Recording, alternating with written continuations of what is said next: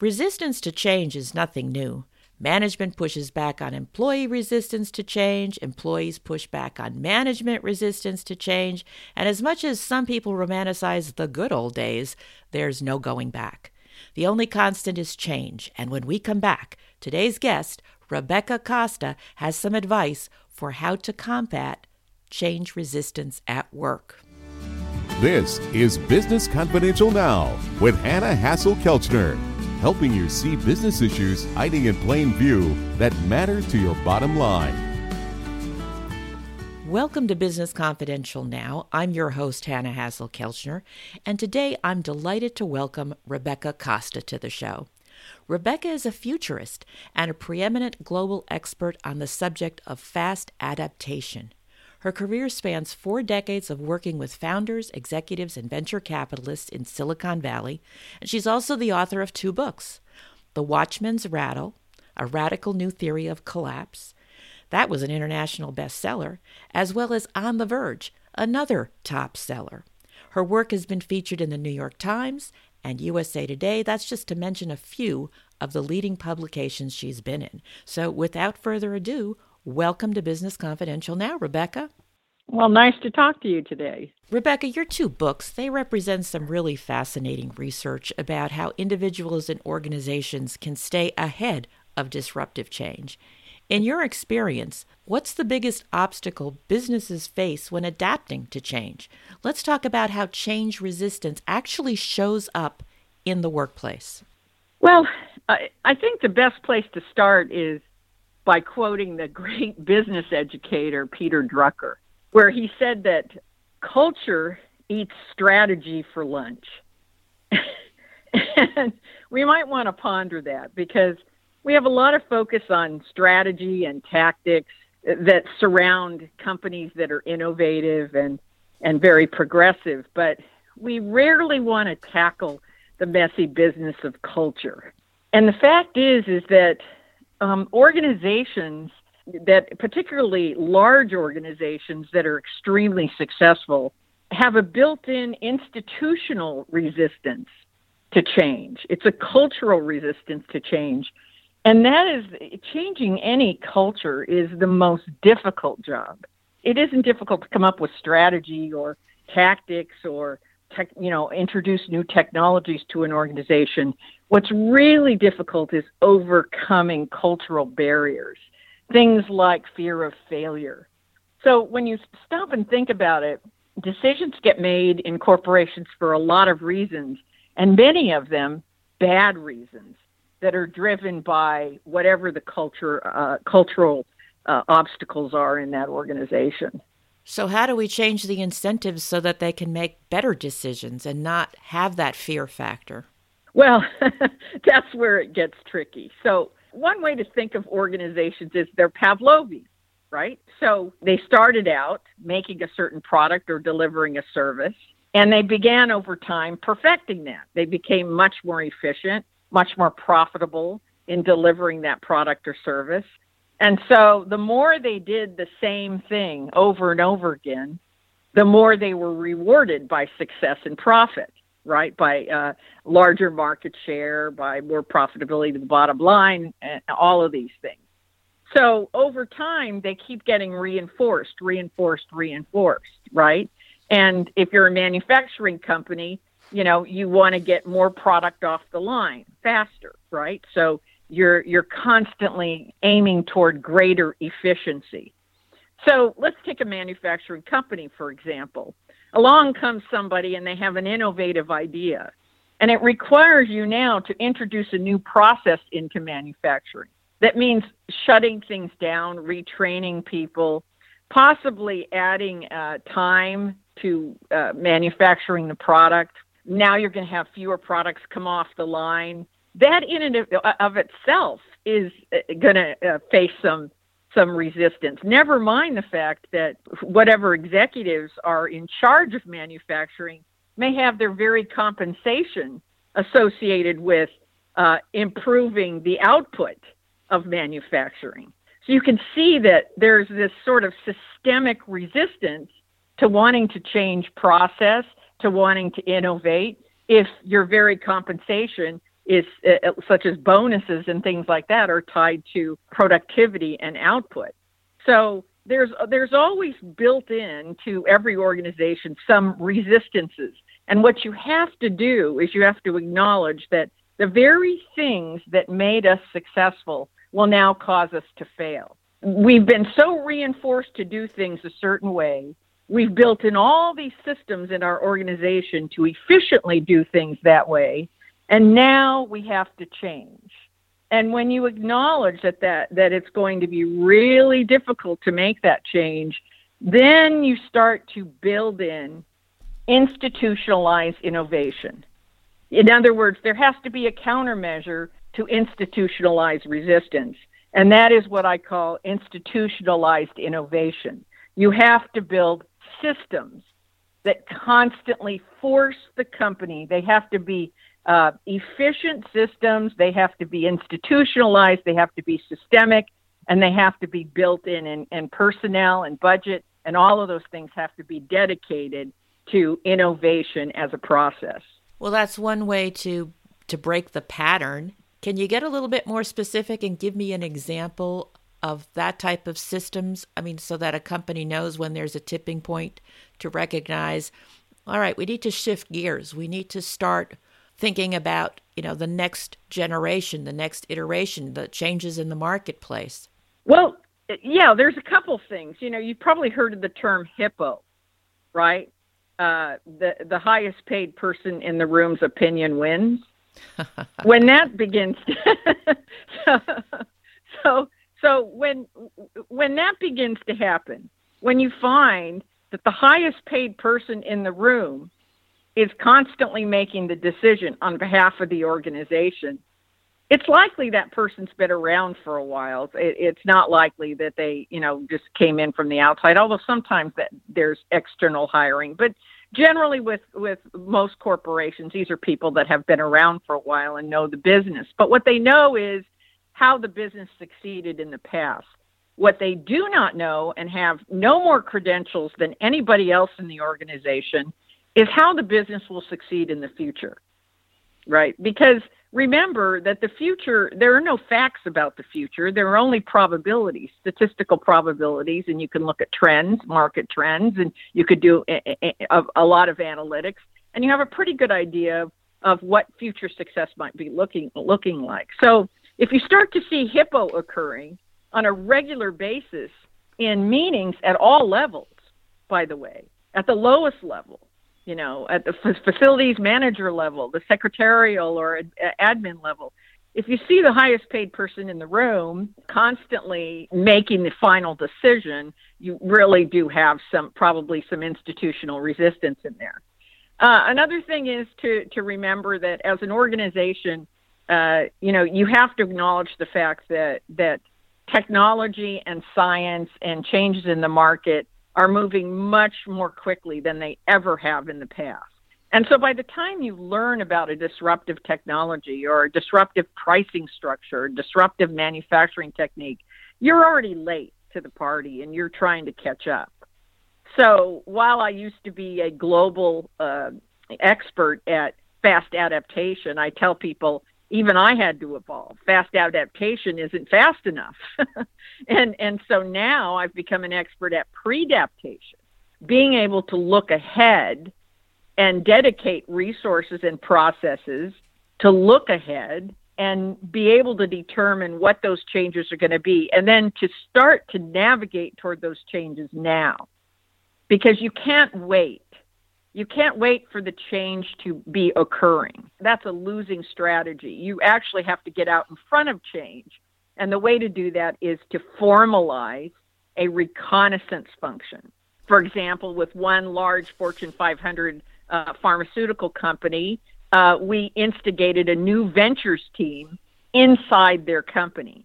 And uh, a, a small group inside that new ventures team, their job was reconnaissance by reconnaissance, that meant looking at provisional patents in every country around the world, looking at uh, going to trade shows, reading trade journals, watching news programs, scanning uh, you know, going to universities to look at what kind of research we're, we're doing, uh, people were doing, and trying to get out in front of things that would disrupt their marketplace so that they could get the jump on opportunity ahead of all other competitors and they could be prepared for negative impacts to their business.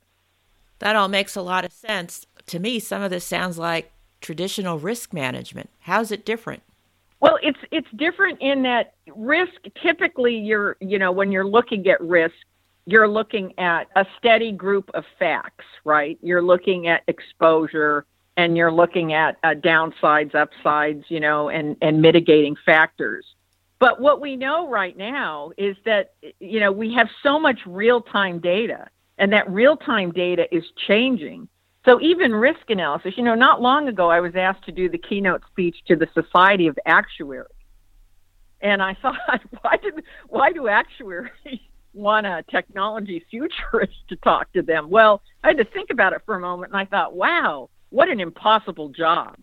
Right? Given all the real time data that we're collecting on human beings and their driving behaviors and look think about Fitbit, you know, giving you feedback every nanosecond of every minute calculating risk has really become something that's dramatically different from looking at trends and getting out ahead of them.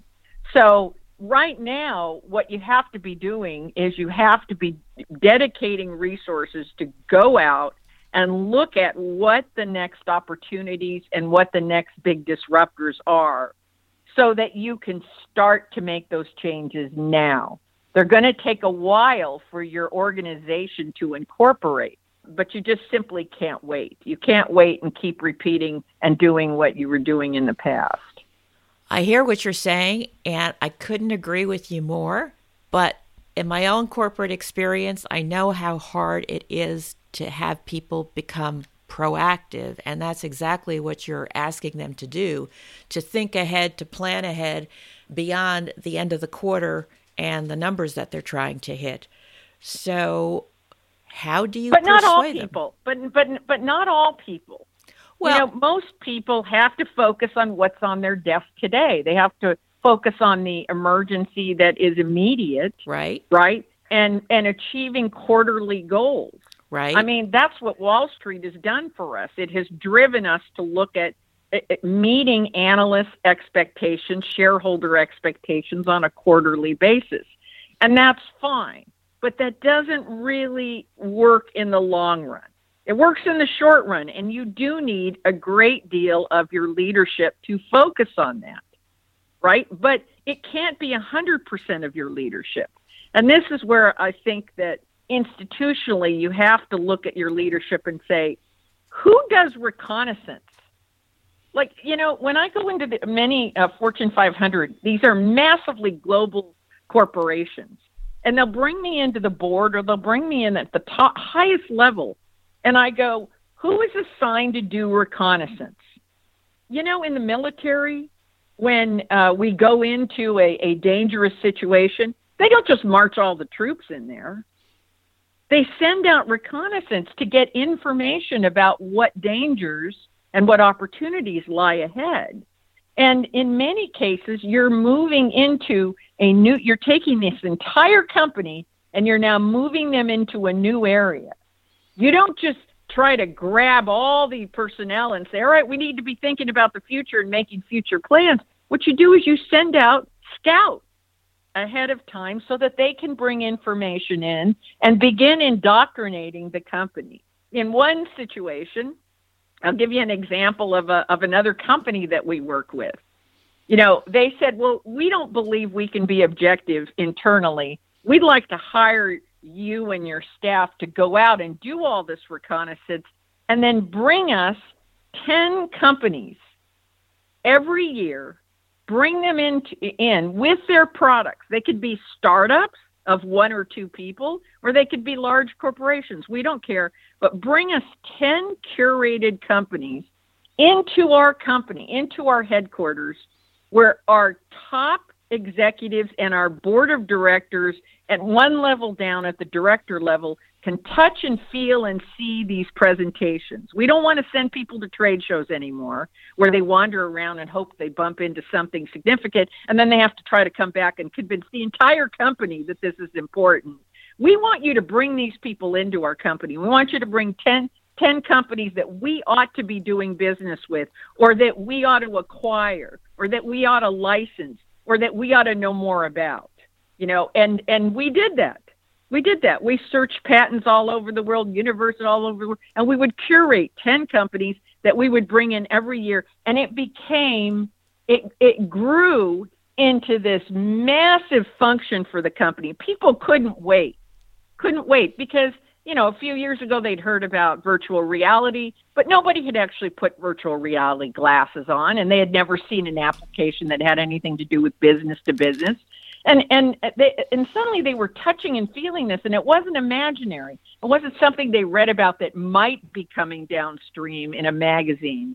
It wasn't something that they saw in a newsreel and they went, "Yeah, that's not for another 10 years." They were experiencing it. It was in front of them. It was undeniable. And in that way, we were altering their cultural perceptions. Indeed. Indeed. I can see how that happens. Let me ask you this, though. For the smaller business, the Main Street business, the entrepreneur, the startup, they're trying to look ahead and trying to get their feet on the ground at the same time.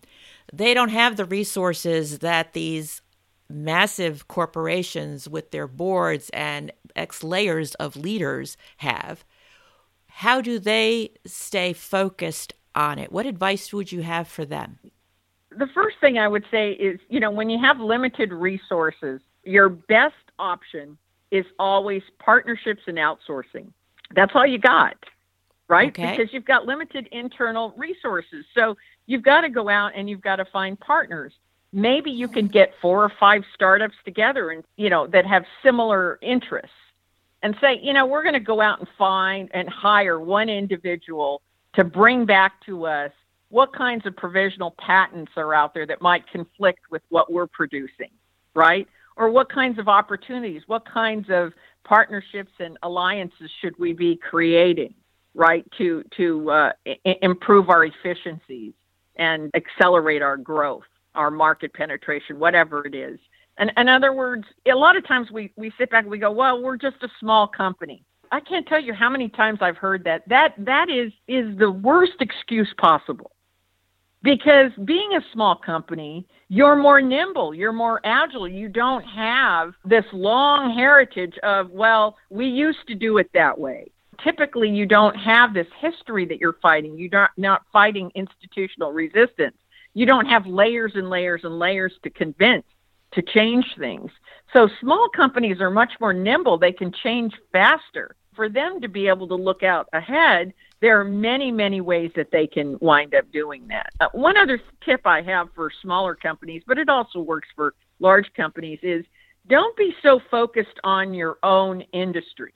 Sometimes we're myop- uh, myopically focused just on our industry and what's going on in our industry, but we lose opportunities when we do that.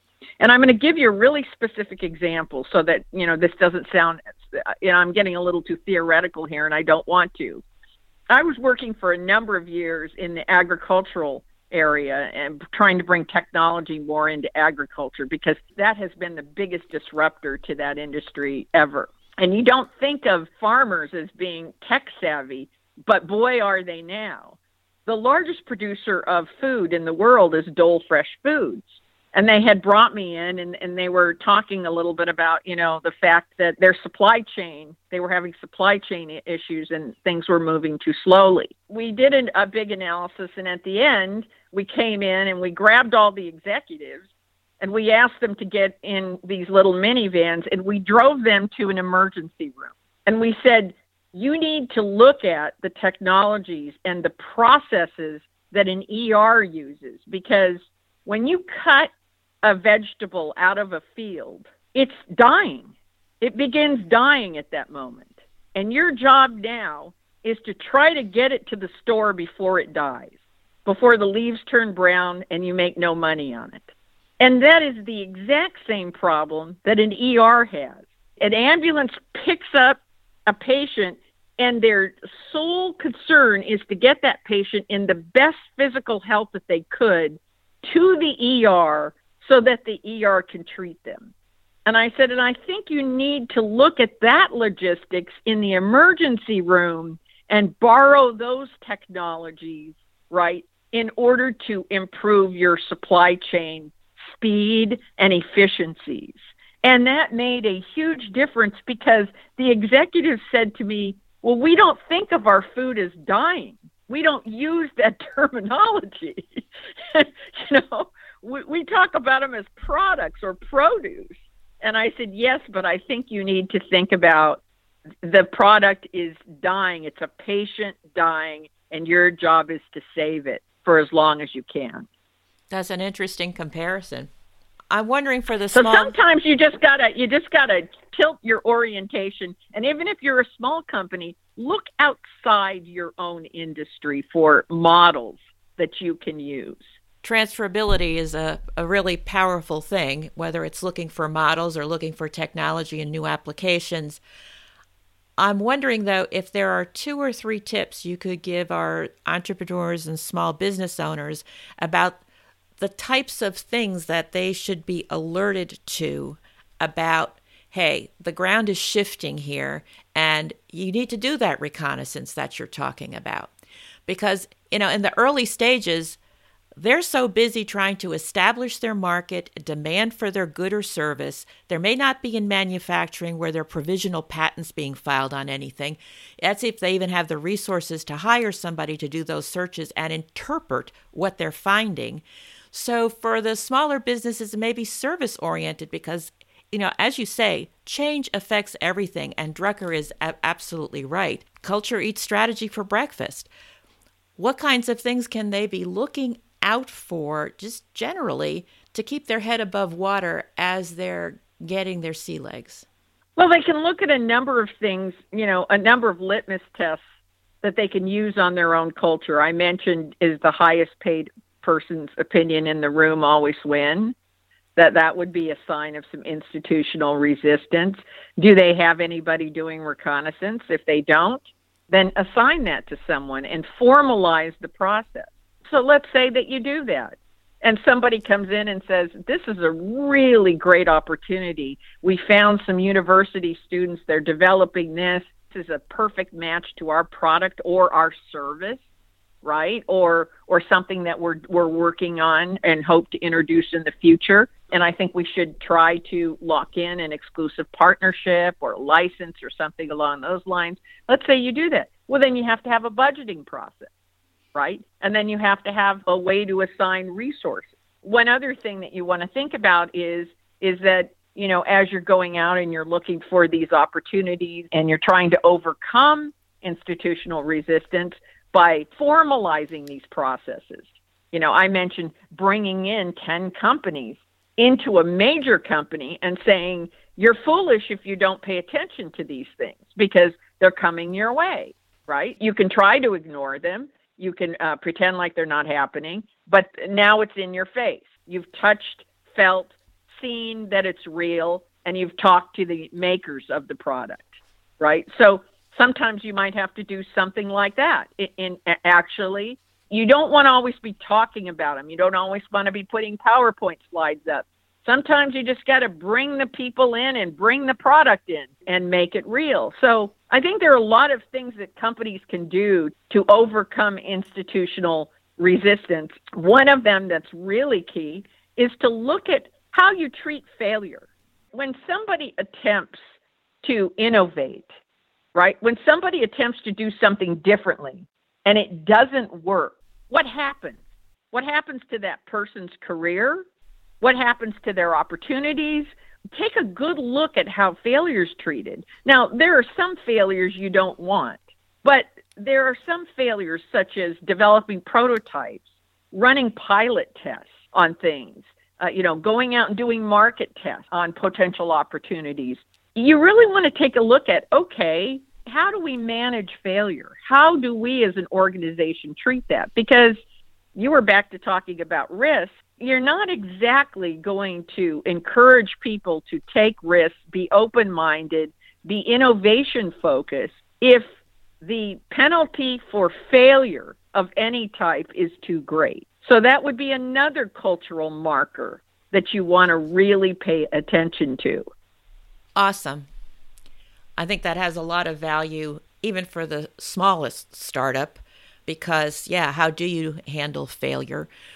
But also I think your comment about what are other startups, small businesses doing in your area. And if you live in an area where there are universities, entrepreneurship is just huge among students these days. And some of them may have a little sparkle in their eye thinking they can create the next Google between now and spring break and then they'll be millionaires by the time they come back from the beach. But even without that, there could be some really good ideas that may complement your existing business where they could be eager for some type of partnership or working together in some capacity. So I think those could also be low cost points of entry where they may not come to you at your particular office or wherever you, you work, but all of these schools typically have some kind of a, a, pitch contest, if nothing else, where at the end of the class, these students are being given an opportunity to pitch. Now, they think they may be pitching in the future to venture capitalists or, or to angel investors, and maybe they will, and maybe they will get funding. But if you can get in there and start a conversation, you might just be the easiest choice for them depending on other pressures that may be on them, as with graduation approaching, and their parents may be wanting them to have traditional jobs as opposed to, um, well, I you mean, know. you make a great point. And and by the way, it's not. This is not a money issue. I went to one of those pitches not too long ago down at the University of Florida. There was a student there. He had a pretty good idea. I, I don't think it was well thought out, and I'm an experienced business person, so I looked at his business plan and and it was what you would expect, you know, from a second year college student and all of that. But the idea was very interesting. And so, you know, I said, "Well, what would you need to get this to a point where you'd have actually something to show?" And he said, "Well, it's going to be a lot of money." And I said, "Well, what what's a lot of money?" I, I like to talk in specifics. And he said, ten thousand dollars. We'd have to have at least, at the very least, ten thousand dollars." Yeah. and, and to him, that was a tremendously large ask, right? But to a large corporation, $10,000, that's a really good bet, right? So you sometimes you want to seed a lot of those. Think about doing 10 $10,000 seeds and then let those those young people bring it to a certain level, right? So that in a way you're acting like a venture capitalist but at a very, very low financial risk. Exactly. And odds are, if you use, yeah, if you use venture capital mathematics, 15 or 20 percent of those will probably turn out. They'll turn out to be something that you want to license or you want to buy, or you might even hire the the, the student to work for you in your R&D lab. You know, so you, you have a lot of options where universities are concerned and their research is concerned. But the, the cost to to uh, engage in those opportunities, I think, are so. You know, so maybe you create a university reconnaissance and venture fund or something. Again, the more you institutionalize these and you formalize them and you actually assign personnel uh, to oversee these programs, the more you have a counterbalance to to resistance. Exactly. So I thank you, Rebecca. Your insights are certainly food for thought when it comes to how to conquer change resistance. And if you're listening and are looking for more information about how to do that, or maybe stress test your own organization to see if it's too resistant to change uh, and being able to manage going into the future successfully, Rebecca's contact information will be found in the show notes at businessconfidentialradio.com, along with the links to both of her books, The Watchman's Rattle and On the Verge. And if you know someone who wants their organization to be more change ready, tell them about Rebecca Costa and this podcast episode. Share the link, leave a positive review so others can find out about these amazing tips too and how to think differently about moving into the future successfully. Uh, you can leave a review on your podcast app or over at lovethepodcast.com forward slash business confidential. Thank you for listening to Business Confidential now with Hanna Hasl-Kelchner. Have a great day and an even better tomorrow.